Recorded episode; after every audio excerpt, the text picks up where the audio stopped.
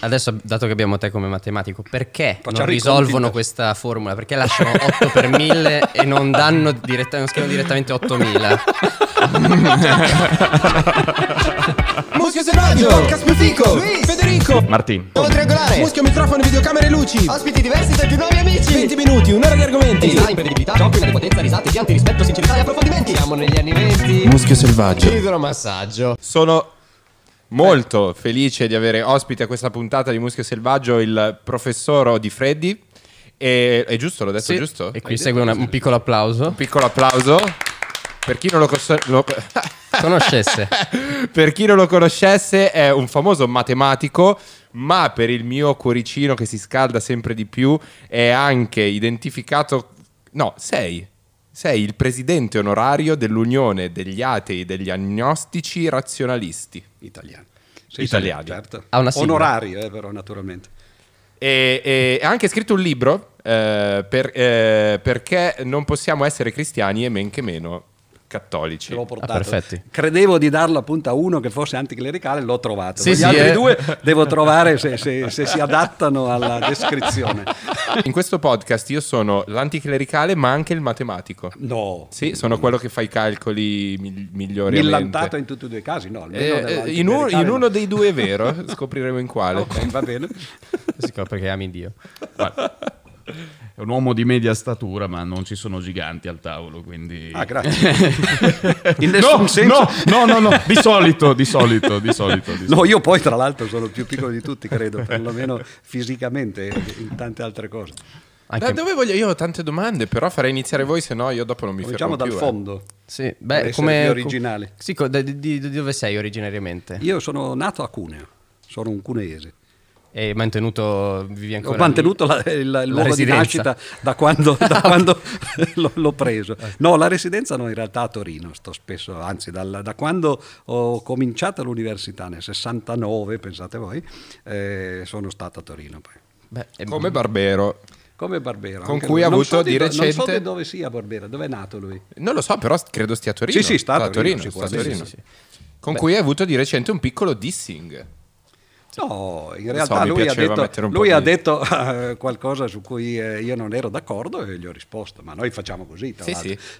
Sono i divertimenti accademici, credo che lui abbia firmato anche perché è un accademico, facendo distinzioni di lana caprina sul fatto che era favorevole al vaccino obbligatorio ma contrario al Green Pass obbligatorio, che mi sembrava una posizione un po' così capziosa.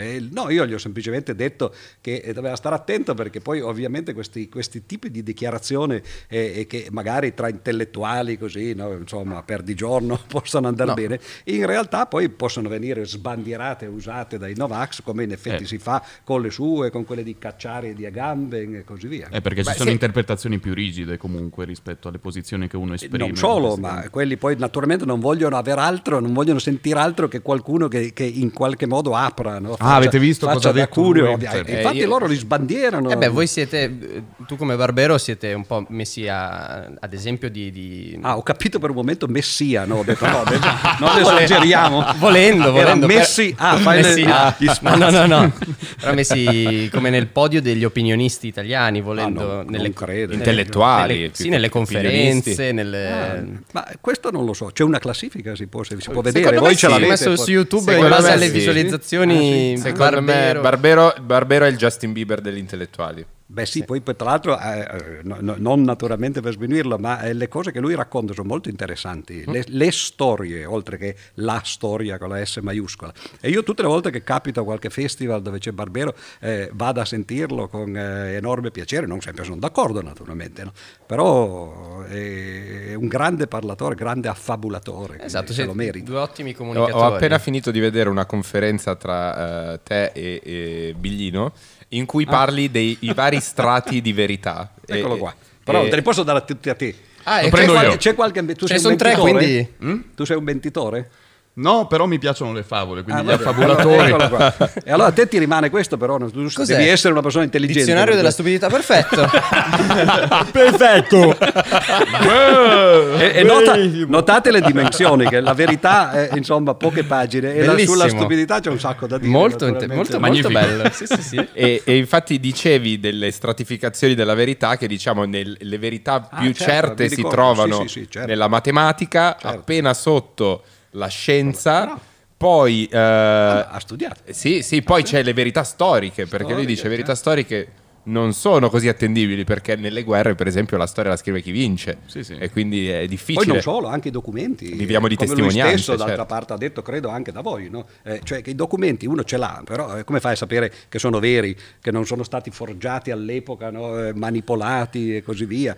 Pensate alla donazione di Costantino, tanto per rimanere, no, sull'argomento religioso, che era un falso su cui la Chiesa ha fondato le sue pretese, appunto, del potere temporale. No? Non lo fanno mai. È un'enorme coincidenza, perché venendo in qua parlavamo proprio leggevate la donazione di Costantino. Esatto. È una cosa che spesso facciamo qui a pagina 21.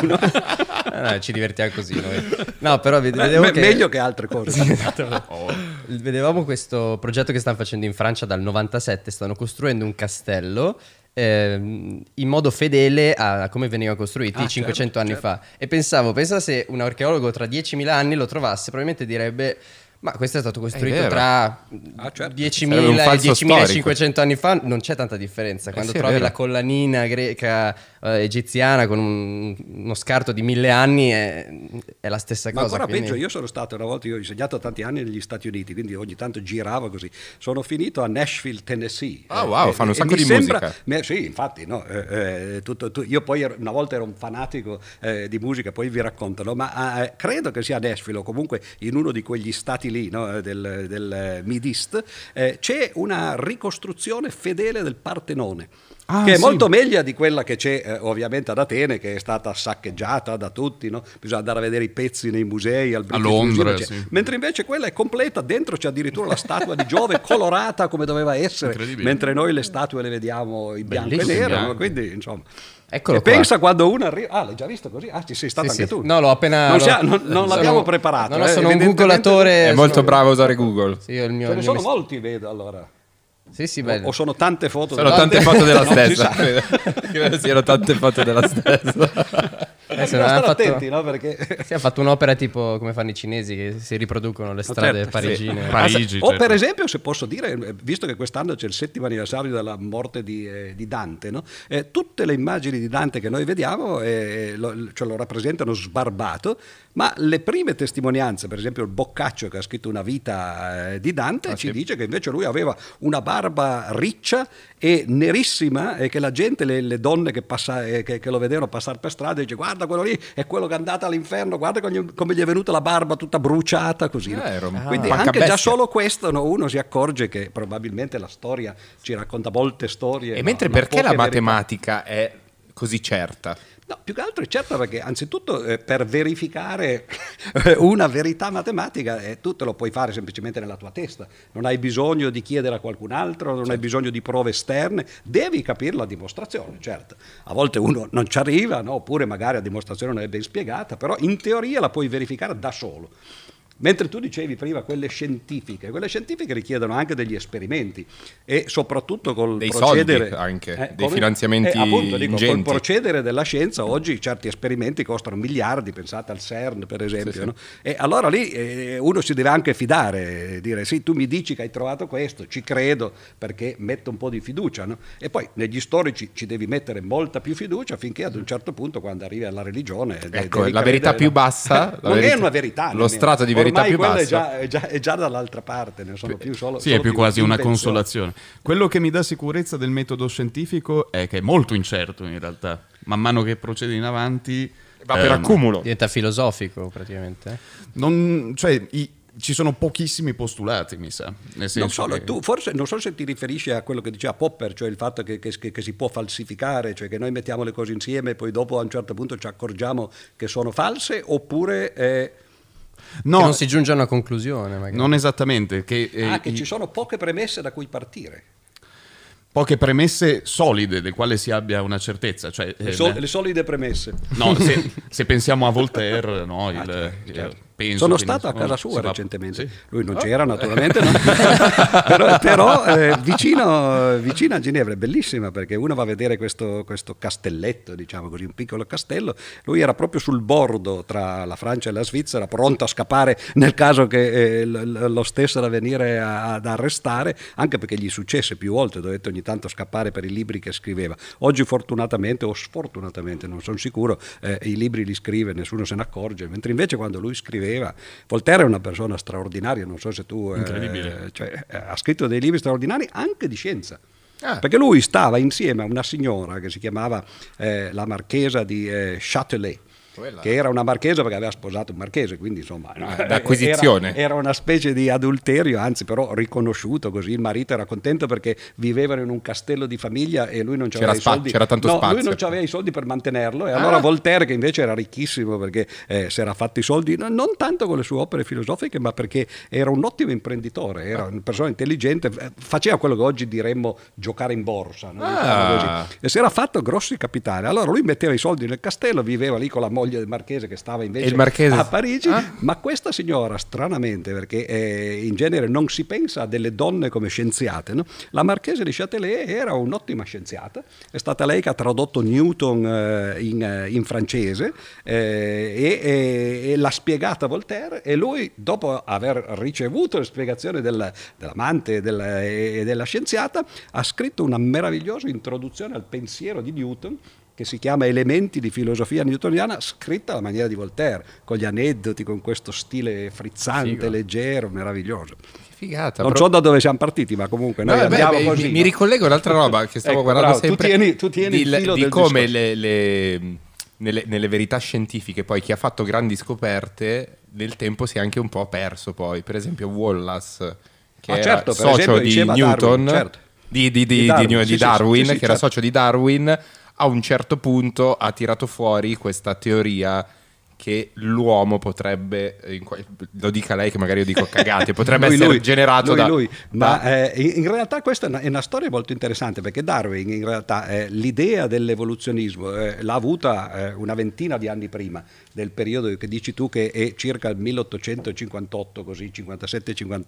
L'ha avuta quando è partito giovanissimo, si è messo su questa barca che si chiamava il Beagle e ha fatto quello che all'epoca si faceva, è partito e è tornato dopo 5 anni, ha fatto il giro del mondo, ha visto tutto appunto il globo, e pian piano mentre andava avanti in questo viaggio, soprattutto in alcune tappe, in particolare le Galapagos, non so se voi siete mai stati alle Galapagos, no. È un posto meraviglioso perché è ancora isolato dal resto del mondo, è isolato anche fisicamente, molto lontano dalla costa, no? Sono piccole, giustamente, no? Non tutte le isole sono isolate, no? Cioè, sì. A volte no, uno ci può andare, figurati, no, gli uomini, esatto, no?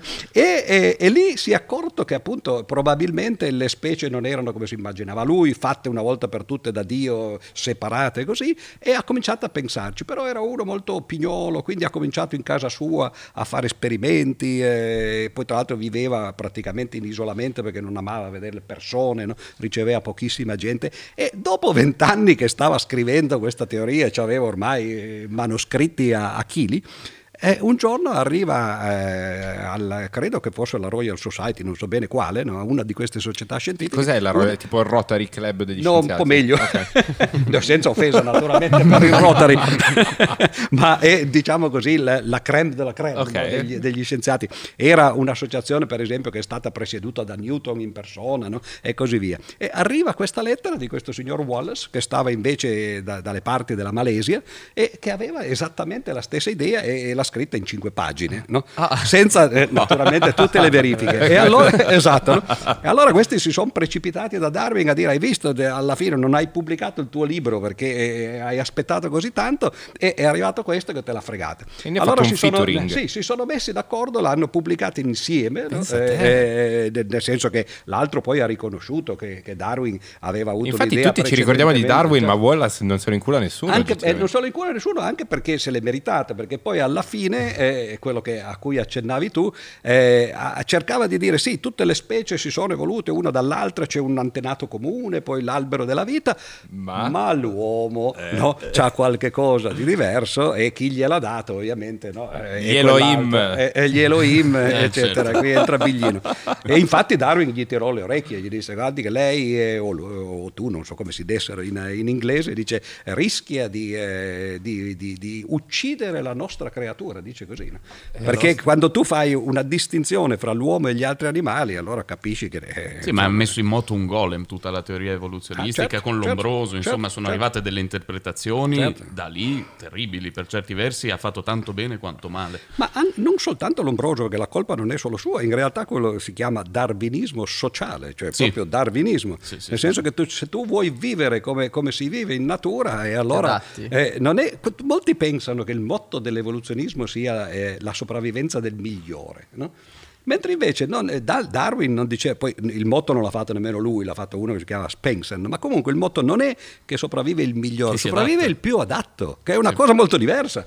Perché se tu vai nella giungla, il migliore non è quello, no, cazzo, che, cioè, devi pugnalare la gente, sì, no, e così via. E quindi se tu lo applichi nella società è un motto molto di destra, cioè se tu vuoi vivere e vuoi organizzare una società come è organizzata la natura, è probabilmente il capitalismo è figlio di capitalismo, poi tra l'altro, e mentre invece però, come Darwin sapeva, c'è il contrappeso, diciamo, che oltre alla natura c'è anche la cultura, e allora c'è anche un'evoluzione culturale che noi trasmettiamo ai nostri discendenti, mentre gli animali possono farlo ovviamente, ma soltanto in maniera genetica, non hanno i libri, no, o le registrazioni o cose che rimangono e che passano da una generazione all'altra, e comunque questa evoluzione culturale fa un po' da contrappeso, e infatti la cultura è quello che piace alla sinistra, diciamo così, tra l'altro è quello che c'è nell'emisfero sinistro del cervello, no? E invece la natura, no, e l'istinto, diciamo così, è quello che sta nell'emisfero destro, sembra quasi che l'abbia deciso la natura dove sedersi nei parlamenti, no? I libri secondo te quanto sono più efficaci per trasmettere un messaggio, per comunicare, per insegnare? Sono più efficaci dal punto di vista della sostanza. Oggi stanno passando molto di moda. Sappiamo che, come diceva Stanislav Lem, non so se lo conoscete, questo scrittore di fantascienza, quello che ha fatto Solaris, lui adesso arriva e ci mette la foto di Lem, no? Ce l'avevo pronta. Pronta così, no? Solaris l'avete visto, no? Probabilmente ci sono due versioni, una di queste con George Clooney.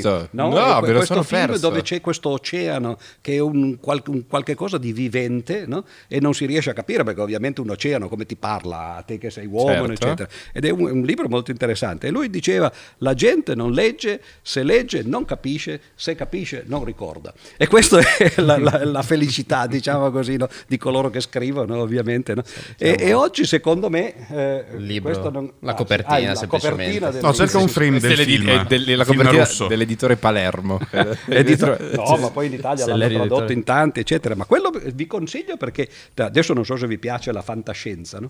Ma la fantascienza spesso è un genere un po' degenere, cioè molto commerciale, spesso anche un po' buttato lì, ma c'è una parte della fantascienza che invece è molto raffinata, è legata anche alle teorie scientifiche, a volte anche scritta bene. Sì, sì, riesce anche a anticipare per certi versi. Se metti poche premesse nella fantascienza, cioè se metti la fantascienza quella, diciamo, un po' più fantasy, devi dire allora devi fare 1000 premesse, ma se fai una premessa sola, semplificata, allora lo devo rivalutare, devo dire la verità. Sembra un coglione, no.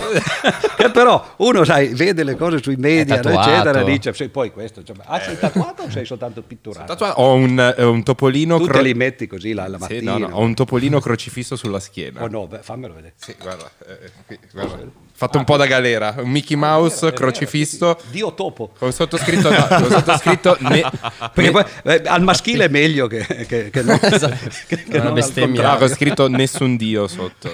Esatto. E comunque dicevo, Lem è effettivamente uno degli scrittori forse più alti della fantascienza, ha scritto libri meravigliosi, e effettivamente tu dici, hai messo secondo me il dito non dico sulla piaga, ma sul punto giusto, cioè che meno ci sono ipotesi assurde o fantastiche, e meglio è. Quello che secondo me era il campione mondiale di questo è uno scrittore, si chiama Saramago, non so se lo conoscete, no? Sì, sì, sì. E Saramago, lui faceva quello, un'unica premessa. Per esempio... l'isola che si stacca... Sì, la Spagna, no? Che si stacca, no? La zattera di pietra, la chiama lui, no? Una zattera fatta però di così. E questa è la promessa, chiaro che è fantastica, no? Però una volta che lui fa quella premessa, pam, incomincia questo libro, no? E di lì deduce tutte le conclusioni. Quindi è vero, bravo. A proposito di libri di fantascienza, la Bibbia... Quello è un pessimo romanzo di fantascienza, è vero. Ecco, no, a me mi interessava, cioè tu hai scritto il libro Perché non possiamo essere cristiani e neanche mai cattolici. Tu, ho visto in varie conferenze, dici è un libro noiosissimo, cioè io consiglierei... Il mio? No, il libro, ah, la Bibbia. Sì, sì. No, non l'avrebbe venduto... Intendevo la Bibbia. Molti anni fa, quindi... No. Intendevo la Bibbia, cioè tu dici è un libro che non consiglierei nemmeno di leggere se non ai credenti, perché... Certo. È uno dei libri più venduti, per assurdo, più presenti nelle case della popolazione. Che non sia stato battuto giusto dal catalogo Ikea per diffusione. Esatto. Io dal TV Sorrisi e Canzoni, queste cose qua. E però è uno dei meno letti. Infatti il problema è quello, io più che altro lo consiglio non tanto perché sia noioso, perché poi le storie che ci sono dentro sono anche interessanti, spesso poi sono le storie che raccontano tutti, ciascuna civiltà a modo suo, no? Ovviamente noi, come diceva Borges, no? Che tutti noi raccontiamo sempre le stesse storie, solo che ogni tempo e ogni luogo le racconta a suo modo, no? Uh-huh. Quindi le storie sono sempre quelle, infatti lui diceva beato Omero che ha già scritto tutto quello che si poteva scrivere, perché ha scritto i viaggi, l'amore e la guerra, poi che altro c'è nei libri, sempre quello, no? Però in realtà no, lo si può scrivere, no, in maniera molto diversa, e la Bibbia non è che lo scriva male, ma è piena di cose assurde, di falsità, tra l'altro anche di cose sciocche, perché si riferisce a 2-3 mila anni fa, no, a seconda dei vari libri, no? E basarsi su quello per costruire soprattutto una società e un uomo moderno mi sembra un po' anacronistico, letteralmente, no? Anacronistico. Eppure gli va riconosciuta la forza di aver gettato le basi della società civile in cui viviamo. Civile è la chiave, così la chiamano. Così la chiamano, certo. Ma loro su quello si attaccano. Per esempio, tu forse sai che ho fatto uno scambio di lettere con Benedetto XVI. Ah, no? Sì, ti sei parlato. No, non lo sapevi, sì. No, Benedetto XVI chi era? Il tedesco? Il tedesco. Perché io ho scritto un libro che era una lettera aperta verso. Che è ancora Papa, no? Lui? È ancora Papa emerito. In pensione. Infatti di quello si parla, perché lui continua a vestirsi di bianco. Lui va in giro da... Potremmo invitarlo a parlare. Ma io no, ormai purtroppo non sta bene, è molto anziano, e tra l'altro non si sentirebbe praticamente niente perché non ha quasi più voce. Poi è molto tedesco, malato. Quindi non capiremo un cazzo. No, parla italiano, okay. Perfettamente, no? Latino, eccetera. Ma uno dei suoi argomenti... raccontami come è iniziata questa cosa che è iniziata a mandare delle lettere a Ratzinger. Ma questo è iniziato quando io avevo 7-8 anni, non c'era ancora Ratzinger Papa, ma sai, da bambini uno fa queste cose. Tu per esempio riceverai, no, le lettere dei piccoli che ti scrivono, anche dei grandi, no? Poi oggi è molto più facile, ma all'epoca uno prendeva la penna col pennino, no? Metteva l'inchiostro, il francobollo, spediva eccetera, ma all'epoca i papi non mi rispondevano. E tu hai scritto, cioè da piccolo già scrivevi ai papi? Da bambino, cioè, anzi quelle cose lì sono normali fatte da bambino, no? Non dopo. Beh, insomma adesso prima scherzavamo sul leggere venendo in qua, però un bambino che scrive al Papa, io non ho mai scritto. Io scrivevo Babbo Natale, però. Questa l'ho raccontata tante volte, magari è noiosa, però io volevo diventare Papa. Perché è un plot twist. La stessa cosa, quando tu prendi un bambino, tu hai dei figli, non so se voi avete fra un po'. Siamo figli. Fra un po' tu ti sei preparato. Sì, ormai ho 24 anni, ora di fare. Ah, noi credevo che fossi con qualcuno che sta per partorire, ancora. Eccetera. Ma i bambini, se tu gli chiedi magari se giocano a calcio, non è che ti dicono voglio vincere il campionato parrocchiale. Cioè, voglio diventare, adesso non so chi sia grande calciatore, Ronaldo o questa gente qui, no? E io all'epoca, sai, negli anni 50 non è che ci fosse molto da scegliere, in televisione si vedevano solo due grandi personaggi, uno era Pio XII, tu ti puoi immaginare, no? Questo qui, che lo portavano ancora all'epoca a spalle, no? Su questa sedia gestatoria, terribile. Aveva tre corone in testa, una sopra l'altra, i guanti bianchi, gli anelli, tutti si inginocchiavano quando passavano. Un trapper praticamente. Un trapper, no? Trappista più che altro. l'altro. E l'altro era Mike Bongiorno. Cazzo. Ora, dico, diciamo che lui tra i due trasportato dico, in spalla delle signorine. E quindi mi portava avanti, ho detto scrivo un momento al Papa, no, così, ma poi naturalmente non ho avuto risposta. Però queste cose poi quando cresci ti rimangono così, no, queste idee di gioventù. E allora una volta gli ho scritto, perché lui ha scritto una introduzione al cristianesimo. E io ho preso il libro e ho commentato come si faceva una volta, no? non pagina per pagina, ma capitolo per capitolo, e poi però la cosa è finita lì, perché ovviamente non pensavo che un Papa certo. Avesse né tempo né voglia di leggere il libro di un ateo. Quando però si è dimesso, io conoscevo uno che aveva letto in Vaticano questo libro qua. Oh, chi era? E la cosa, non si può dire? Vabbè. Un monsignore che un giorno mi scrive dal Vaticano e le lettere io le facevo spedire a mia madre all'epoca, perché era comodo, lei stava spesso in casa. Mi telefona mia madre e mi dice cos'è combinato? Dice, è arrivata una lettera della Segreteria di Stato Vaticano, ti avranno scomunicato. Dico, speriamo, perché poi la inquadro. Non si può più diventare Papa. No, tanto quello ormai era fuori dai giochi, no? E allora apre questa lettera, no? e c'era un monsignore che mi diceva io lavoro in segreteria di Stato, ho letto il suo libro, dice mi è piaciuto molto, no? E io dico vabbè sarà così, no? Dice quando viene a Roma mi venga a trovare. E un giorno sono andato, no? E sono andato e siamo andati a pranzo, no? Lui mi ha detto appunto che aveva apprezzato queste cose, e mentre mi aveva raccontato sì, dice io conoscevo Ratzinger, adesso naturalmente non lo vedo più perché ormai è Papa, no? Così, ha fatto i soldi e soprattutto ha fatto Posso fare una parentesi? Perché tu l'hai fatto come battuta giustamente, ma il Vaticano è uno dei pochi stati al mondo, credo ce ne siano solo più 7, e alcuni di questi sono gli Emirati Arabi, in cui il capo di Stato ha la proprietà dei beni dello Stato. Sì. Quindi non è come la regina Elisabetta, dove lei lo Yor è suo, lo possiede, miliardario. La Cappella Sistina è sua, la può vendere, dice. Perché non sto Michelangelo che lo una monarchia assoluta. Cioè, quindi i vecchi amici che lo vedevano nella mensa con loro dicono ricordati di questo, no? Dammi un pezzo che me lo vendo così, no? Chiusa questa parentesi. Allora, quando però il Benedetto XVI si è dimesso, a me è venuta in mente l'idea, dico, ma magari chiedo a questo qua che mi fa da tramite, e lui ha chiesto a padre Georg, no, il famoso segretario, no, così, il quale gliela date, e dopo un po' lui mi ha risposto con una lunga lettera. No? Ma rispetto a questo libro o al commento? Rispetto al mio commento, al suo libro. E allora poi l'abbiamo fatto un libro insieme. E la cosa divertente, non so se lo trovi io, Odifreddi, Benedetto XVI, quelli sono i due autori, no? Questa è la lettera di Ratzinger, ma se vai a vedere la copertina del libro è molto divertente, perché mi chiamano dalla Mondadori, no? E mi dicono senti, per la copertina, ma l'era firmato insieme? Insieme, featuring? Sì. Adesso dovrebbe uscire, no, ma la cosa divertente è che mi dicono il Papa ha mandato il suo stemma, sai, le chiavi, certo, no, sì. Qual è il tuo? Dico, sai, finora non... eccolo qua.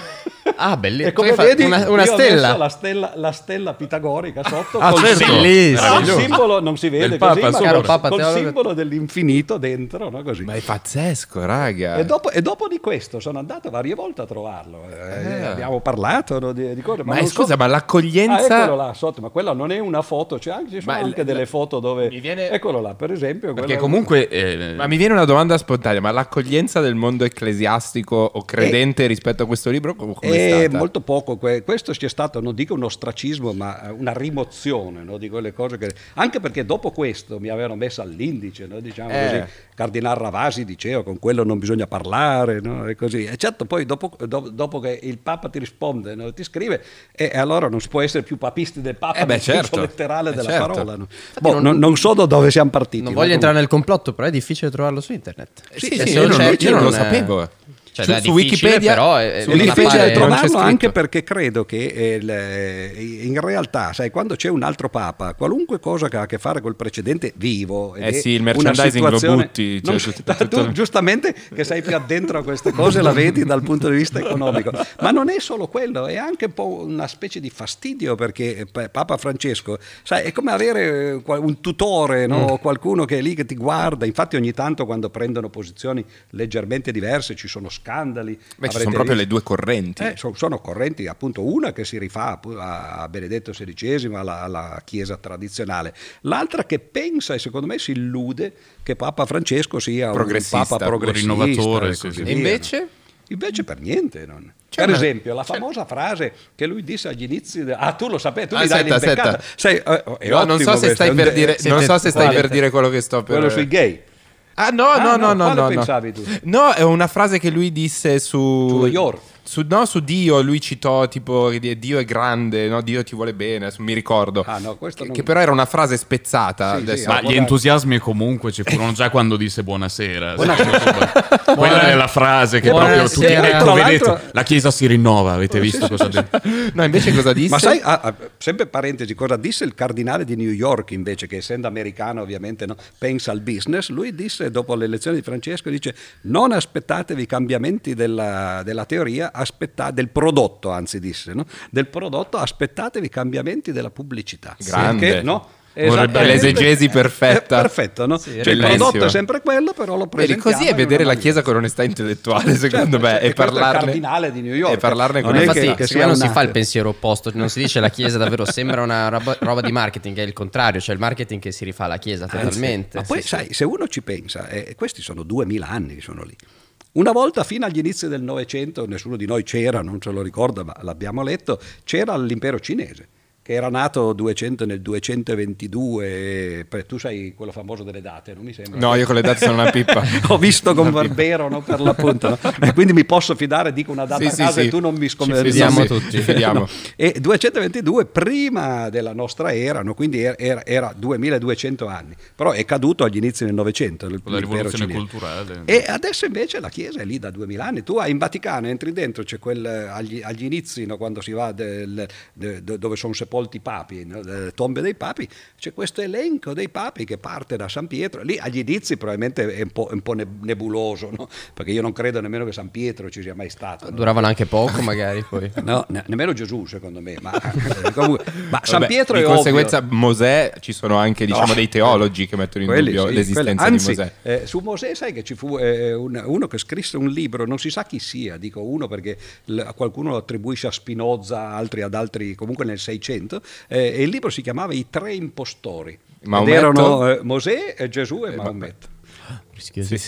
E comunque dicevano questa lista lunghissima che arriva fino a noi, quindi c'è una tradizione, e se vuoi sopravvivere 2000 anni ad avere i tuoi fan, questo credo che ci voglia un bel pelo sullo stomaco, una grande esperienza. No, dicevi che la frase di... la prima frase che fece pensare che veramente Bergoglio fosse un papa diverso fu quando disse: chi sono io per giudicare un gay? Ma se uno va a vedere cos'era successo, la cosa è imbarazzante, perché lui era arrivato dall'Argentina e ha fatto quel gesto di dire: non voglio vivere negli appartamenti vaticani, perché poi si era capito cosa c'era lì dentro, pieno di corvi, nel senso metaforico, che ti rubano i documenti, li danno ai giornali. Dice: io vivo in questa monolocale che si chiama Santa Marta, è una specie di casa per i visitatori, così.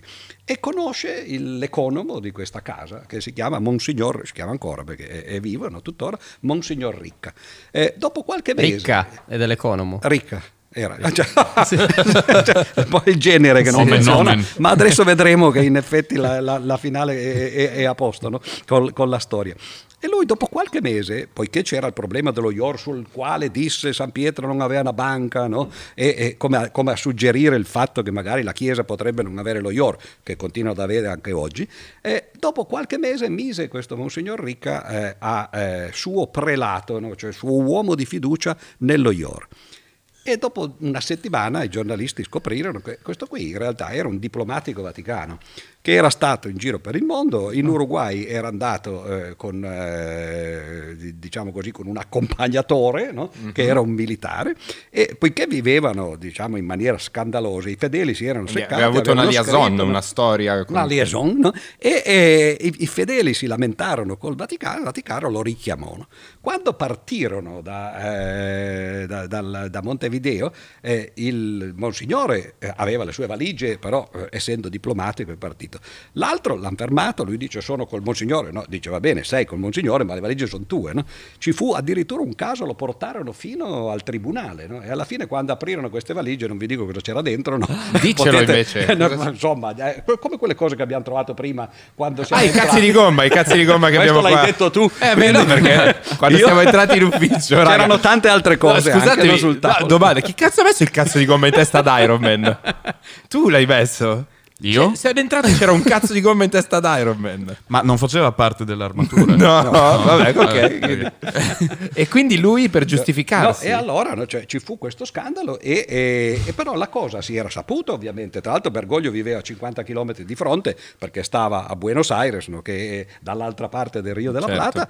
E allora i giornalisti, quando si scoprì questo caso, gli dissero però pure lei, dica, è arrivata adesso, dopo 3 mesi mi mette uno così, no? Che come suo uomo di fiducia, e lui non sapeva cosa dire, disse chi sono io per giudicare un gay, ma detto così è una cosa un po' diversa, no?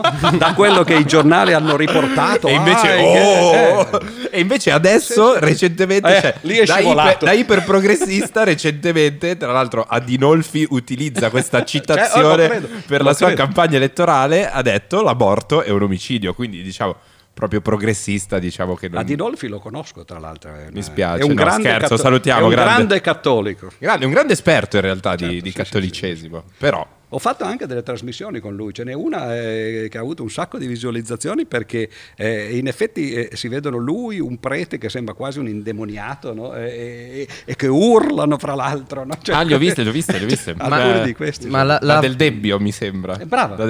La vostra posizione è chiarissima nei confronti della Chiesa. La mia è quella di Adinolfi. No, di voi Federico. Anche la sua. Ma anche la nostra, cioè nel senso noi voi siete poco credenti. Non siamo così appassionati diciamo all'argomento probabilmente. Cioè, no, nemmeno noi. Io rispondo alle domande. Sì. No. Se volete la dimostrazione del teorema di Pitagora, io sono pronto. No, io fondamentalmente mi ritrovo in una posizione agnostica perché mi interessa vedere comunque le prove provate. Agnostico, no? Perché in realtà è agnostico. Oggi si fa una differenza fra ateo e agnostico. L'ateo è uno che dice Dio non c'è. E l'agnostico che dice, insomma, non lo so, no? Ma in realtà la parola agnostico, no? che non esisteva nell'antichità, è stata creata da un signore che si chiama Thomas Huxley, che era uno di quelli che lo chiamavano il mastino di Darwin, nel senso che Darwin se ne stava a casa sua, non andava a fare i dibattiti, e mandavano lui, no? E fu il primo che fece, subito l'anno dopo che uscì il libro di Darwin, nel 1860, L'origine delle specie, lui fece il primo dibattito col vescovo, il vescovo Wilberforce, che era un vescovo anglicano comunque, non nostro, no? E il vescovo lo prese in giro dicendogli, dice, ma lei mi faccia capire, discende dalla scimmia da parte di mamma o di papà? No? Simpatico. E lui gli rispose, guardi, dice, io non ho nessun problema a discendere dalle scimmie, mi vergognerei di discendere da gente come lei, no?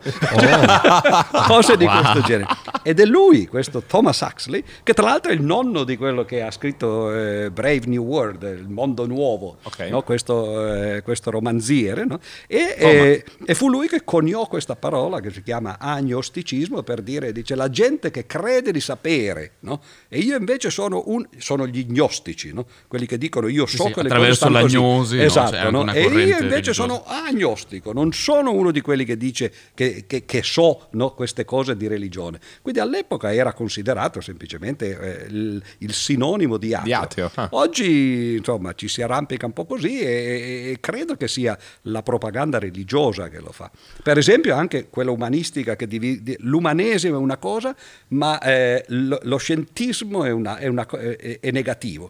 Umanesimo è positivo, no? Cioè coloro che si interessano di cose che hanno a che fare con l'uomo come dire. E invece la scienza è una cosa, ma poi ci sono gli scienziati e gli scientisti. Uno scienziato puro è il famoso maiale laureato in fisica quantistica, no? Quindi una creatura priva di morale, perché in teoria se non hai un dio non sei capace di condurre una via retta, giusta. Non vedi il fine, no? No, non vedi il fine, esatto. Sì. Però in realtà, giustamente, uno può dire invece, uno che si comporta rettamente senza un dio, senza un ricatto, come dire. Ma infatti è molto più difficile, io credo, a parte che uno se ne può fregare di questi argomenti, no? Ma se uno invece ci crede e se cerca di capire qual è il senso della vita, cosa ci sarà in seguito, se c'è un seguito, eccetera, è molto più facile consolarsi con le leggende religiose che non invece dire mi prendo sulle mie spalle il fatto che niente, la vita finisce qua, che non c'è un senso. Comunque io farei leva sul discorso dell'agnosticismo, nel senso di uno che non riconosce di non sapere, di fronte al mistero. Io certo. Mi immagino da parte tua che a una certa il mistero si sia spostato, se volevi fare il Papa, no? Dall'ambito tra virgolette mistico a uno invece un po' più pratico. Bravo. Quindi... no, più pratico in un certo senso, perché sono le parti teoriche della fisica. Sì. Infatti nel libro che avevo scritto a Ratzinger l'idea mia era quella di dire: voi avete i vostri misteri, Gesù è risorto, la Madonna è andata in cielo, eccetera eccetera, no? Che sono cose da fumetti, no? Mentre invece no, i nostri misteri sono esatto, come è nato l'universo, come è nata la vita, no? E che è più difficile spiegarlo al popolo, alle grandi masse è più facile spiegare guarda che certo, è così, se fai il cattivo vai giù, ma perché non ci sono risposte qua. E poi soprattutto quando tu dici come è nato l'universo, l'ha creato Dio, come è nata la vita, l'ha voluta Dio, come è nata la coscienza, la risposta è sempre uguale e non spiega niente, è sempre Dio. Allora è troppo facile, no? E soprattutto è inutile. Comunque quale potrebbe essere un ideale evoluzione umana senza la Chiesa? Pensate ci sia una migliore evoluzione senza la Chiesa, senza una religione monoteista? Cioè, la mia avversità nei confronti dell'istituzione Chiesa, cioè io non ho nulla in contrario nel credere nella religione, nel professare la fede, cioè il problema è lo strapotere e certo. La strainfluenza, sfruttamento commerciale no, ma neanche qua, è proprio del paese in cui viviamo noi, cioè l'Italia è incatenata all'ingerenza e all'influenza della Chiesa. E tutt'oggi, cioè, noi pensiamo di essere avanti, di vivere live now, dal 2021 e il futuro, e in realtà, raga, siamo indietrissimi. Cioè, io l'ho provato io ti voto, sulla mia pelle. No, nel senso, quando farai Berlusconi, io a lui quando diventerai Berlusconi, non per i festini, ma faremo anche dei festini, incredibili. Cene eleganti. No, per quello io a lui ero interessato a chiedere qual era la reazione, perché io quest'estate, quando io ho espresso il mio libero pensiero rispetto al DDL Zan, su cui lui per esempio ha delle posizioni completamente opposte alla mia. No, non completamente. Sì, però nel senso il dibattito è possibile, ma nel momento in cui un'istituzione estranea, certo, esterna, non nostra, viene a dire quello che dobbiamo fare noi, cioè, non mi sta bene. Esatto. E mi viene da ridere quando i primatisti, i nazionalisti, i padroni a casa nostra accettano, cioè non vogliono quello che viene con il canottino e il giubbottino salvagente qui, ma accettano che degli stronzi ci dicano che non possiamo legiferare nel nostro paese come cazzo vogliamo. Io mi sento di portare sul tavolo soltanto una critica radicale, che è quella che non vi siano poteri buoni, che comunque... Ma certo, tu sei più anarchico. Sì, esatto. Non ci sono, comunque il potere non trova una legittimità di fondo, quindi l'Italia anche tolto il potere della Chiesa. Cioè, vi faccio un esempio. Io ho detto, quando a un certo punto esce fuori questo comunicato ufficiale del Vaticano, diramato da loro spontaneamente, dicendo il DDL Zan non va bene, esattamente come nel... Scusate, c'ho una cartellina apposta che mi sono fatta sul Vaticano. Lui doveva fare l'avvocato nella vita. Esattamente come... Ha sempre tempo, quando finirà... Come Paolo VI quando disse il divorzio viola il concordato. Ed è esattamente quello che hanno detto, cioè il DDL Zan viola il concordato. Sbattiamocene per un attimo il cazzo del DDL Zan e di quello di cui parla. Potrebbe essere la legge più sbagliata del mondo, ma che loro siano legittimati a dire sta roba qua nel nostro paese, quando sono un paese esterno al nostro, non mi sta bene nel 2021. Il problema è che ce lo siamo voluti noi. Infatti io non è che sia contrario a quello che dici tu, il problema è che il Papa ha perfettamente ragione a dire che è contrario al concordato, perché il concordato che fece Mussolini dall'altro, no? Il quale era un ateo. Sai che Mussolini era... Salutiamo buonanima. Ce l'ho saluto, no? Con la sinistra. Buonanima, no? Così. Lui era ateo, tra l'altro. Quando era giovane faceva dibattiti sull'esistenza di Dio, girava l'Italia per convincere la gente che Dio non esisteva, aveva un argomento vincitore, lui diceva, no? Si sedeva, metteva l'orologio sul tavolo, guardava in alto e diceva: se ci sei ti do 5 minuti per fulminarmi. E poi non l'ha mai fatto, se c'era non l'ha mai fatto. Quindi anche se c'era non ci piace perché l'ha lasciata. Pensa quanto tempo ha perso. Esatto. Ogni volta cosa fa il duce oggi? Prima di fare il duce. Ah, okay. E poi quando divenne duce naturalmente aveva bisogno del potere della Chiesa, certo, per sostenersi, no? Fece il concordato e quello va bene, no? È una riforma fascista, è un atto fascista. Dove mise tra l'altro i crocifissi nelle chiese, nelle scuole, i banchi nelle chiese, anche quello tra le varie cose. Li ha tolti dalle chiese e li ha messi nelle scuole. Così, no? E però quello che è inconcepibile è che dopo la liberazione, dopo il 45, quando si è fatta la Costituente e la Carta Costituzionale, l'articolo 7 ha messo il concordato nella Costituzione. Infatti i critici dicevano... Ah, è dentro la Costituzione? Sì, vabbè, ma una volta caduto il fascismo dovrebbe essere in Costituzione. Della Repubblica, la Costituzione della Repubblica. Ho capito, ma l'ha modificato Mussolini, una volta caduto il fascismo non dovrebbe più essere... L'articolo dice che non si può modificare il concordato se non in maniera... bilaterale, concordataria. Ma tu ti rendi conto comunque che la Chiesa rivendica un compromesso fatto con un dittatore? Certo. Cioè, no, perché adesso tra l'altro una volta è stato modificato da Craxi, no? Che era socialista come Mussolini, no? È finito più o meno come lui, no? e però l'hanno fatto ovviamente l'8 per mille, per esempio, che tu probabilmente non paghi giustamente, no? Eccetera, io anche, no? Però l'8 per mille è un'invenzione di Craxi, o meglio di Tremonti, che all'epoca era il suo consigliere, che avrete sentito. Ricordo grande battuta, l'Italia è bagnata da tre mari e prosciugata da tre monti. Non lo sapevo questa. Carina. Bella. Fortunatamente oggi non c'è più lui, però rimane questa misura, no? E quindi il problema è che la Chiesa ha diritto di dire queste cose. Siamo noi che ci siamo legati le mani da soli. E tra l'altro nota che l'articolo 7, uno può dire facciamo un referendum. No, perché i trattati con lo Stato estero non sono soggetti a referendum. No, e guarda, siamo legati a doppio filo. Però quando la gente mi dice, io continuo a dire ma aboliamolo sto articolo 7, dice non si può. E cosa fanno? Ci fanno guerra con gli svizzeri? Ah sì, vai, venite. Arrivano con le alabarde, no? Cosa facciamo? Beh, guarda, anzi, che essere commissionati dagli svizzeri. Io anzi addirittura, visto che qui sono tra amici, anche se poi temo che qualcuno lo guarderà. No? Sì, sì, più di 100 persone almeno. Più di 100 persone, no? E qualcun altro lo saprà. Io dico che in fondo, l'ho detto anche a Barbero, no? Che il risorgimento non è finito. Le guerre risorgimentali non sono finite perché i bersaglieri, dopo aver fatto la breccia di Portapia, si sono fermati al Tevere. Sono ancora lì che aspetta. C'è ancora un passo da fare, no? E rimandare il Papa a Gerusalemme, da dove viene, tra l'altro sarebbe a casa sua, no? Tranquillamente. Tu sei d'accordo? Ecco, questa era esattamente la risposta che cercavo. Quale potrebbe essere una soluzione a tutto questo? Data. Il Papa a Gerusalemme. Il Papa a Gerusalemme, poi se lo prendono loro. Ma tra l'altro notate che la cosa divertente a proposito del fascismo è che quando si fecero per l'appunto i patti lateranensi nel 29, Pio XI all'epoca chiese che si togliesse la statua di Giordano Bruno da Campo dei Fiori. Addirittura. Sì, perché? Perché quella statua lì ovviamente non c'era prima del 1870, no? Perché c'era ancora il Papa. Quando arrivò il Regno d'Italia e si fece Roma capitale, dopo qualche anno, credo negli anni 80 o agli inizi degli anni 90, i governi dell'epoca, che erano governi laici, non nel senso che non fossero cattolici ministri e primi ministri, però insomma tenevano separate le due cose secondo il motto di Cavour, libera Chiesa in libero Stato, no? E decisero di erigere questa statua a Giordano Bruno nel luogo del rogo.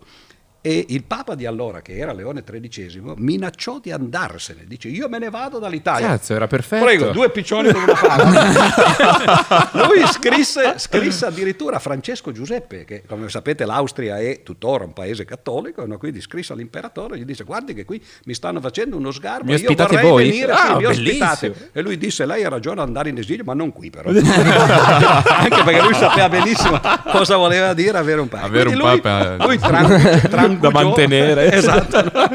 Trangugiò e si tenne la statua e rimase lì. Però Pio XI ci provò.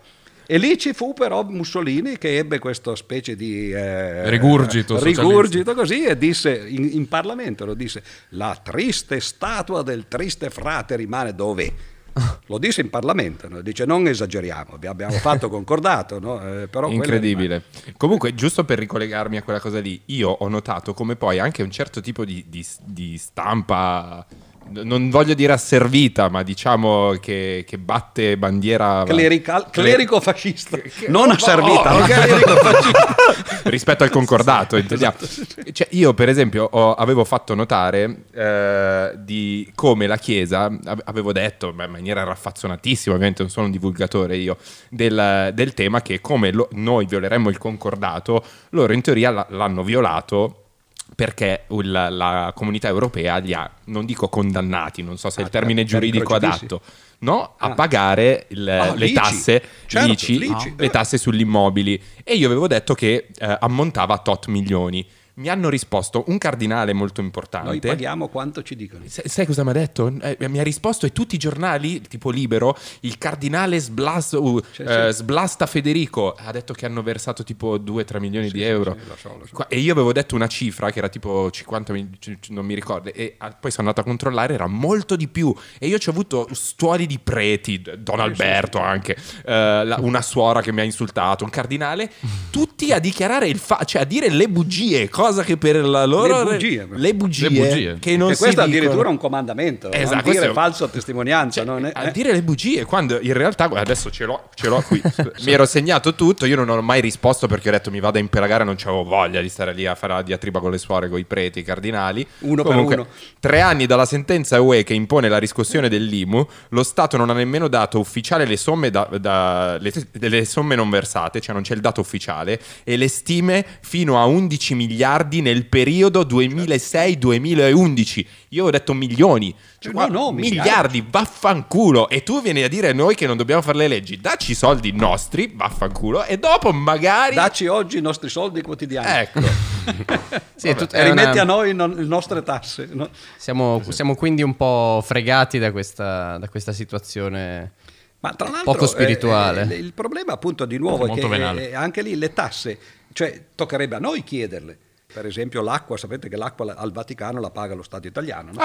Sono solo tra virgolette 50 milioni di euro, però 50 milioni di euro che potrebbero benissimo pagarsi, no? Loro barboni. Noi gli diamo con l'8 per mille un miliardo l'anno, un miliardo solo di 8 che per tra l'altro mille. Sapete come funziona 8 per mille? Chi non dichiara lo dà allo Stato che glielo dà. Chi non dichiara dove dare i soldi, cioè tu dici non voglio darli alla Chiesa, non li do a nessuno, vengono comunque dati alla Chiesa di default. No, sono divisi in particolare a quello che, cioè se per esempio il 30% lo dà uno, il 20% lo dà un altro e qualcuno non lo destina, la parte non destinata viene distribuita nello stesso modo.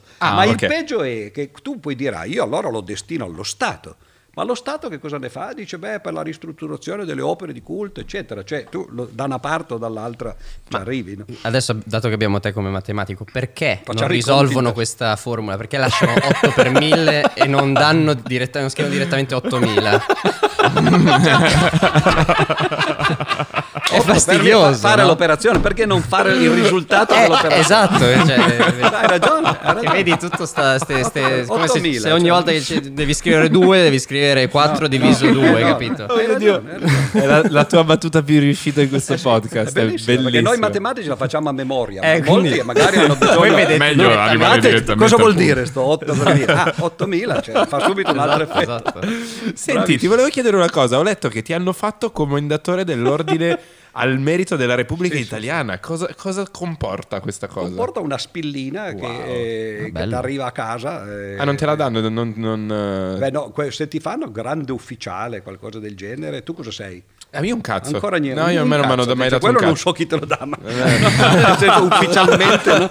Se c'è una cerimonia, no? Però ce l'hai. Aveva un sacco di cazzi di gomma. Quello così. No, niente, ti arriva, è fatto dal Presidente della Repubblica, non so per quale motivo, e soprattutto credo che se ne siano pentiti poi. Io comunque sul mio sito l'ho messo, no? Io ho un sito che su internet, l'ho messo nelle onorificenze, quella lì è la scomunica del Vaticano in latino, perché un giorno mi è arrivata, vai a vedere, non so se c'è il mio sito che si chiama piergiorgioodifreddi.it e ci dovrebbe essere da qualche parte in fondo, no? Sulla home page le onorificenze, e c'era questa cosa sul sito del Vaticano in latino. Siamo stati scomunicati 3 insieme, no? Io no, non in quest'ordine, Tinto Brass e Carla Bruni, no? Ma come Carla Bruni? Non so, Tinto Brass perché dice aveva scritto un libro che si chiamava Il culo, no? No? Perché sai che lui faceva sti film così, certo, no? Ma il suo era un libro, invece il mio era un libello.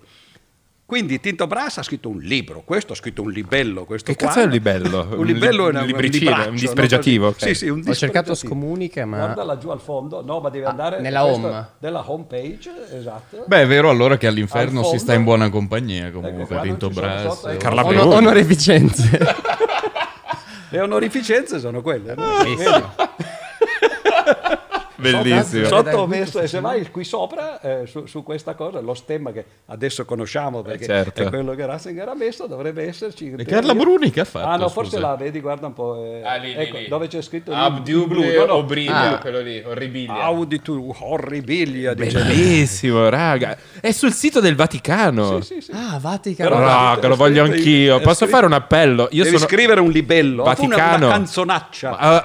Vaticano, se ascoltate il mio prossimo disco c'è tutto quello che serve. Qual è il tuo prossimo disco? Deve ancora uscire, deve ancora uscire. Volevo dire al Vaticano, sono battezzato e cresimato, quindi se volete farmi un regalo il 15 ottobre è il mio compleanno. Lo sai che si può sbattezzare? Lo so, lo so.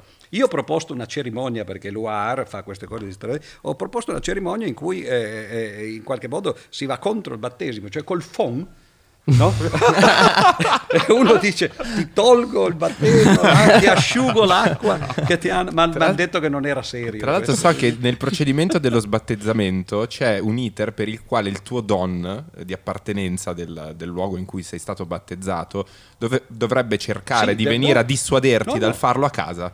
Non solo, ma poi lui deve cancellare dal registro delle... Ma c'è un motivo per sbattezzarsi, che non è tanto chi se ne frega in fondo, no? Se uno non ci crede non è successo niente. Ma se tu lo togli poi loro non possono dire, per esempio, che la percentuale dei credenti e dei battezzati è quella che loro dicono. Ah. Se fossero per esempio metà della popolazione che si sbattezza, allora boom, si comincia a dire invece che esserci il 95% di cattolici d'Italia ce ne sono il 50%. Ma noi siamo registrati? Certo, siamo registrati, come... è quello, cioè il registro dei battesimi. Beh, è vero, sul documento magari appare che io sono cristiano, mentre... Beh, non credo che sui documenti oggi lo facciano. Una volta si metteva sulla carta d'identità religione, fino a 10 anni insieme fa, al sesso, eccetera. Davvero? Ora niente di tutto questo si può più dire, no? E quindi no. Meno male. Università della California di Los Angeles e Università dell'Illinois. Ti sei formato lì o... Informato. Ma queste chi l'ha messa? Sono su Google, appena si viene fuori istruzione. Ma pensate, magari non sapevo nemmeno di queste cose. Che rapporto hai avuto? Grande fratello. Dunque io ho studiato in Italia, a Torino, poi sono andato negli Stati Uniti per 2 anni, sono stato all'Università dell'Illinois, vicino a Chicago, e a Los Angeles per 1 anno. Poi sono andato in Unione Sovietica, per 1 anno e mezzo quando c'era l'Unione Sovietica. Wow. E poi quale altra c'era? Solo 2, poi le università di studi di Torino e l'università statale di Novosibirsk, che questa è quella in Siberia. Dove, forse questo non lo sapete forse, ma no? Sono stato scambiato con 2 spie, non per una spia, dice guarda quello che è una spia, no? Ma nel senso proprio letterale, no? Perché arrestarono in Italia 2 spie russe che lavoravano in Italia e trafugavano cose industriali all'Ansaldo di Genova. Ah. E noi dico perché di italiani ce n'erano pochissimi. C'era un po'. Poi quella era l'Unione Sovietica, dove non è che potevi andare a fare il turista, eccetera. E presero 3 italiani, un giornalista, un industriale e un matematico. E però non è che ci dissero come adesso si fa, no? Mettiti in ginocchio col vestito arancione e col coltello qua se non ci date i nostri, no? Però quello fecero. Cioè ci misero sotto torchio, ci accusarono, a me mi accusarono di attività antisovietica, che era il famoso famigerato articolo 4 del codice penale. Minchia, che arrivava, dice, la massima pena era la pena di morte. Porca troia. Mentre invece, poiché l'Unione Sovietica era un sistema comunista, mentre invece i reati contro l'individuo, tipo l'omicidio, arrivavano fino a 15 anni. No, perché quello è un uomo, hai ammazzato un uomo, sì, ma se tradisci lo Stato sovietico, no? Va bene. Poi mi dicevano, ma noi la pena di morte non la diamo mai agli stranieri. Dico, beh, per fortuna. No? dice, cosa farà? Meno male. Cosa fa? Dice, ma qualche anno nei gulag, no, sì, a rompere le cose. Ora, adesso si ride, però. E come ne sei uscito? Ne sono uscito perfettamente in forma, perché ho perso 10 kg no, dopo 6 mesi di questa storia. 6 mesi adesso di reclusione? No, perché ero già in Siberia. Quindi non sì, è ma è dove ti tenevano? C'era neanche bisogno di una prigione. Peggio di quello non potevo andare, no? Ero già in Siberia. No? Perché dice, ti manda in Siberia. No, però già fatto. Sembra, ma in realtà non è così, perché io ero al sud della Siberia, quindi... dove c'erano 6 mesi all'anno, tipo 40 sotto zero. Ma se tu vai a nord, al famoso Magadan, dove invece 9 mesi all'anno magari ci sono 70 sotto zero, è ancora peggio. No? Madonna, santamente, no, andava calda. Beh, alla fine li hai convinti? No, alla fine no. Loro hanno riavuto le spie. E chi era la spia? Le spie erano due, adesso non mi ricordo chi fossero, ma erano due colonnelli del KGB. Loro tornarono in Russia, noi tornammo in Italia. E mi ricordo che, sai chi è stato? Andreotti, che ha fatto la trattativa all'epoca, era ministro. Ne ha fatte un sacco di trattative. Sì, non so quante altre. No? Mi ricordo che a me a Mosca dissero: le dico una cosa che io appunto non la sapevo. Dice che le servirà per le sue memorie, ma non lo deve dire a nessuno. Naturalmente, una settimana dopo lo sapevano tutti, perché no, dentro al ministero degli esteri c'era gente che non era contenta. Dice: abbiamo preso 3 fessi no? Italiani e l'abbiamo scambiato con 2 spie vere russe, no? Cioè, non erano contenti di questo fatto, no? Però perché poi diventi veramente un pedone, no? Diciamo, certo, sì, una merce di scambio, sì, come una merce di scambio, no? Quindi... E avevi 30 anni. No, cosa ti ha detto Andreotti? Cosa ti ha detto Andreotti? Andreotti poi, dopo l'ho visto varie volte, lui si ricordava di questa storia. Sì? No, lui quella volta lì non ha fatto la trattativa. No? E tra l'altro è una trattativa complicata, perché questi due erano stati condannati alla prigione in Italia. Quindi hanno dovuto prendere dalla galera e farli scappare praticamente. Certo. Non è che hanno fatto qualcosa di legale, no? C'è una sentenza, non è che puoi far finta di niente, no? Wow. E li fai scomparire. Per quello mi avevano detto sta zitto, ma io sono stato zitto, loro no. Puoi fare una storia incredibile. E comunque no, ma poi la fine è stata che poi un giorno stavo facendo lezione, pensati, a Siena, no, un dottorato, dopo qualche mese arriva il bidello e mi fa la vogliono in prefettura. Ho detto, come fanno a sapere che sono qua? No, infatti l'ho chiesto al prefetto, dico, ma scusi, io sono di Torino, lei come fa a sapere che sono a Siena? Vabbè, quello si sa, no? Che ci sono i servizi, eccetera. No, e mi disse, le leggo un telegramma, no, che era arrivato. No, glielo leggo e non me l'ha dato. E c'era scritto sopra, dice, concluso il caso, condannato a 14 o 15 anni, adesso non mi ricordo più, no? Si consiglia di non tornare. Sei mai più tornato in Russia? Sì, perché poi nel frattempo è caduta l'Unione Sovietica. Ah, giusto. No? Però, quindi ti avevano condannato in Siberia? A 14 o 15 anni, adesso non ricordo più esattamente. Troia, per nulla. Per nulla, aveva fatto nulla. Per nulla, sai, io poi... forse non ce lo dice, era veramente una spia. Esatto. Nessuna spia ti dirà che è una spia. Esatto. Sai quali erano le cose? La cosa è abbastanza offensiva. Abbiamo sgamato comunque. No, perché loro avevano dei motivi, dice, motivi per cui io ero una spia, secondo loro erano 3. Primo, dice, non beve, e questo, sai, loro tutti sicuramente ha qualcosa da nascondere, vodka, uno che beve solo acqua. Io dico no, non beve, dice, non vuol perdere il controllo, eccetera. Secondo, aveva studiato russo in America. Certo, l'italiano che va in America, Los Angeles, studia russo, poi va in Russia, no, questo è. E la cosa più offensiva di tutte era... E a un certo punto era venuta anche mia moglie per qualche mese, no? Così, dice, ma guardatelo, dice, ma questo ti sembra la moglie di un matematico, eccetera. No. Io dico, ma come? Oh, scusa, cioè, bene, tutto non voglio resto, dire di essere una donna, però insomma, no, me l'ero sposata regolarmente, no? Era un po' più alta di me, in effetti un po' più procace, no? Così, no? Dice, è ovvio, no? Solo che è una cosa combinata. Indizi schiaccianti. Quindi questo sicuramente è una spia, no? Per tanti, si merita 15 anni. Senti, tu devi andare, a che ora devi andare? Alle 6, spero che non siano alle 7. No, sono alle 6 per un quarto. Ma invece volevo sapere al volo solo sugli Stati Uniti, che anch'io ho vissuto lì un anno, non dove? In Idaho, dove sono molto conservatori, certo, chiesa, certo, tutte le domeniche. Fucili e certo, creazionisti totalmente. Certo. Anche tu hai avuto a che fare con tanti creazionisti. Ma io all'epoca, ti dico la verità, loro non facevo ancora divulgazione, non so nemmeno se sapessi all'epoca che c'era l'evoluzionismo, no?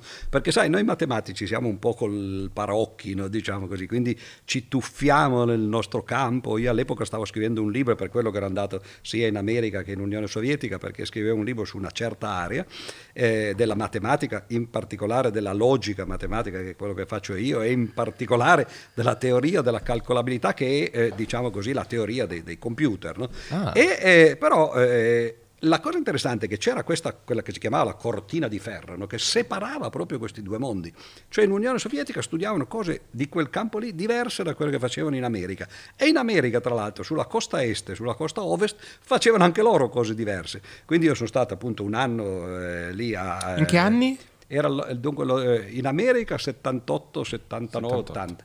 E in Russia 82, in Unione Sovietica 82, 83. Giovanissimo. Poi, comunque. Beh sì, ho 30 anni, insomma, lui, giovanissimo. Però fare anche tutti... tu, quanti ne hai? Sì, sì, io perché io di lui so qual è la data di nascita, anche tu quindi, 30 anni. No, vado per insomma. Attenzione quando è arrivata a 33, perché quella è l'età pericolosa. Io sono stato appunto preso ostaggio a 33 anni, quell'altro è finito male. Tra un anno, Madonna, tra un prossimo anno tu devi stare attento, tu tra un paio? Sì, tra 4 anni. Ho detto che ci arrivate, però se ci arrivate, eviterò la Siberia per quel periodo lì. Sì. In effetti non era una buona idea andarci così. Quindi non eri tanto interessato? No, anche perché appunto, come dicevo, non studiavo più che altro matematica, no? E così. E poi pian piano poi mi sono spostato.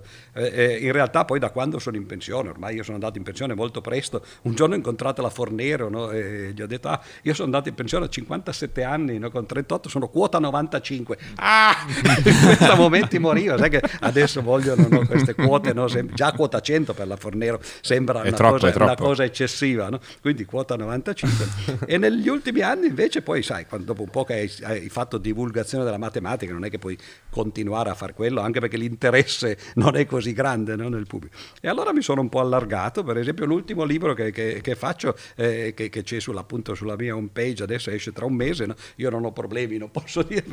E quello è un libro sugli animali, addirittura una storia della scienza attraverso gli animali che sono stati utili per scoprire qualche cosa, a partire dai conigli di Fibonacci, oppure che ne so, i fringuelli di Darwin. Oh mio Dio, cosa sono i conigli di Fibonacci? Sorella scimmia, fratello verme. Bello, questo è un titolo leggermente macabro. Bello, perché... no? Sono totalmente d'accordo. Io amo i vermi. Tu sei d'accordo con i vermi, sì, più che con le scimmie. Sì, più di più. Perché questo sembra un po' una ripresa del Cantico delle creature di Francesco D'Assisi, no? Solo che lui diceva delle cose un po' sciocche, no? Cioè, fratello sole, sorella luna. Come può essere il sole tuo fratello o la luna tua sorella? Che poi, tra l'altro, se poi vai in Germania diventa contrario, no? Sì. Il fratello è la luna e la sorella è il sole, no? Puoi capire il gender del sole, della luna. Già è difficile in altre specie, no? E invece il fatto che nel Cantico delle creature Francesco non parla mai degli animali. Questo bisognerebbe dirla a Papa Francesco, che fa tanto il... non era quello che parlava agli animali? No, lui, questa è la leggenda, che lui parlasse agli animali, agli uccelli, che avesse ammansito un lupo, ma sono leggende. Sì, che avesse ammansito. Nel Cantico lui parla soltanto dei 4 elementi, l'aria, l'acqua, il fuoco e la terra, no? E poi queste stelle, no? E così via. Parlava solo ai 4 venti. Bravo! Discendiamo dalle scimmie di Darwin e noi siamo vermi di Dante. Bravo, perché abbiamo nominato tutti e due. No, ho appena detto. Potevo far finta, io gli ho dato l'imbeccata, ma potevo far finta di lui, onesto. Però abbiamo citato tutti e due, quindi Darwin e Dante. È vero, le abbiamo citate. Perché Dante, lui diceva quello, dice: noi siamo vermi atti a formare l'angelica farfalla. Lui pensava che dopo morti, adesso vabbè, alla fine del podcast, no, parliamo di queste cose, no? Ma dopo la morte, una volta si pensava che diventassimo vermi, no?